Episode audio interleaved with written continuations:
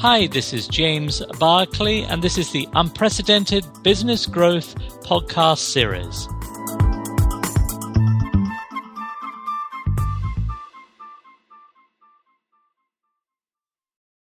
Welcome to the second in a three part series Time at the Beach, Time Well Spent.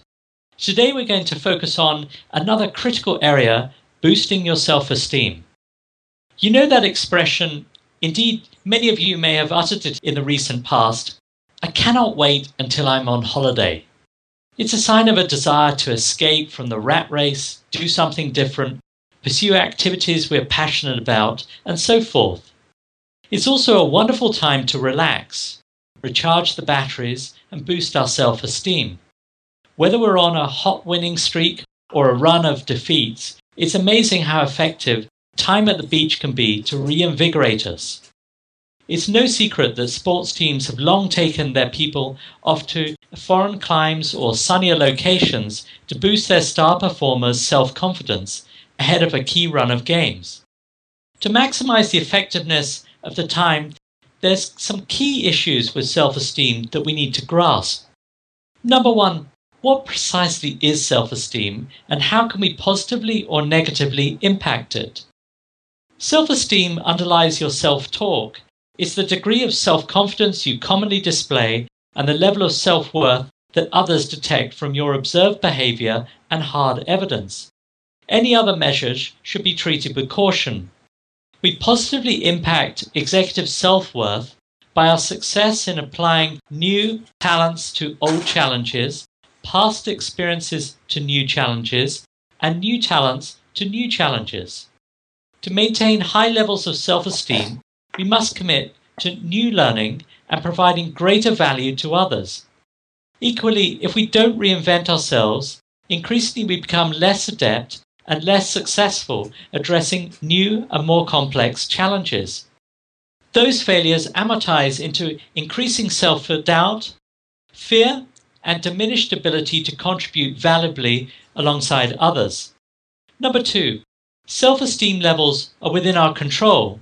We control how we let events and experiences affect our own behavior and attitudes. Number three, operating in high growth markets where there may be a high level of ambiguity and volatility necessitates people leading those businesses consistently maintaining a high level of self esteem. So, why is time at the beach so valuable with self esteem? Number one, the greatest cause of poor self esteem is fractured or unfulfilling relationships with those closest to us. Equally, the strength that comes from the support offered by your family and closest friends is a foundation for most executives' self esteem.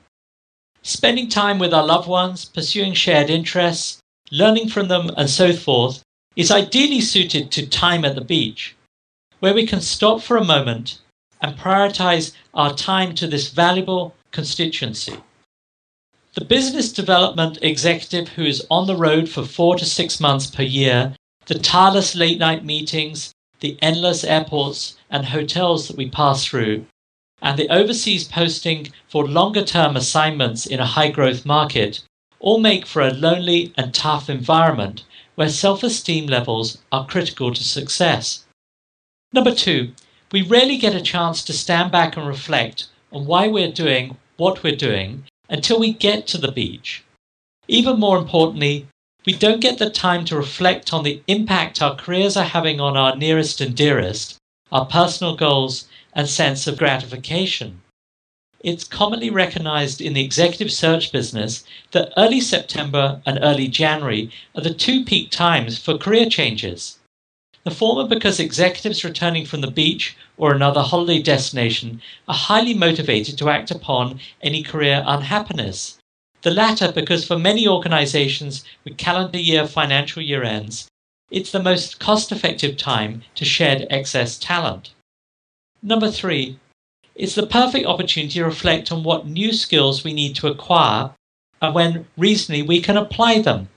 The idiocy of annual performance reviews and appraisals is that the senior manager is often asked at times about his own performance when he's poorly disposed and rarely in the right frame of mind to discuss it.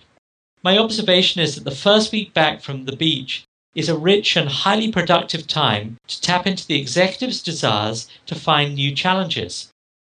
Here's the key question when you're lying on the sun lounger, talking with the family, or taking a reflective moment to think about the next few weeks and months ahead. If you could learn one new skill and routinely apply it, what would give you the most satisfaction? Take the answer to that question and ask yourself what stops me acting upon this, or whose approval is required to make it happen?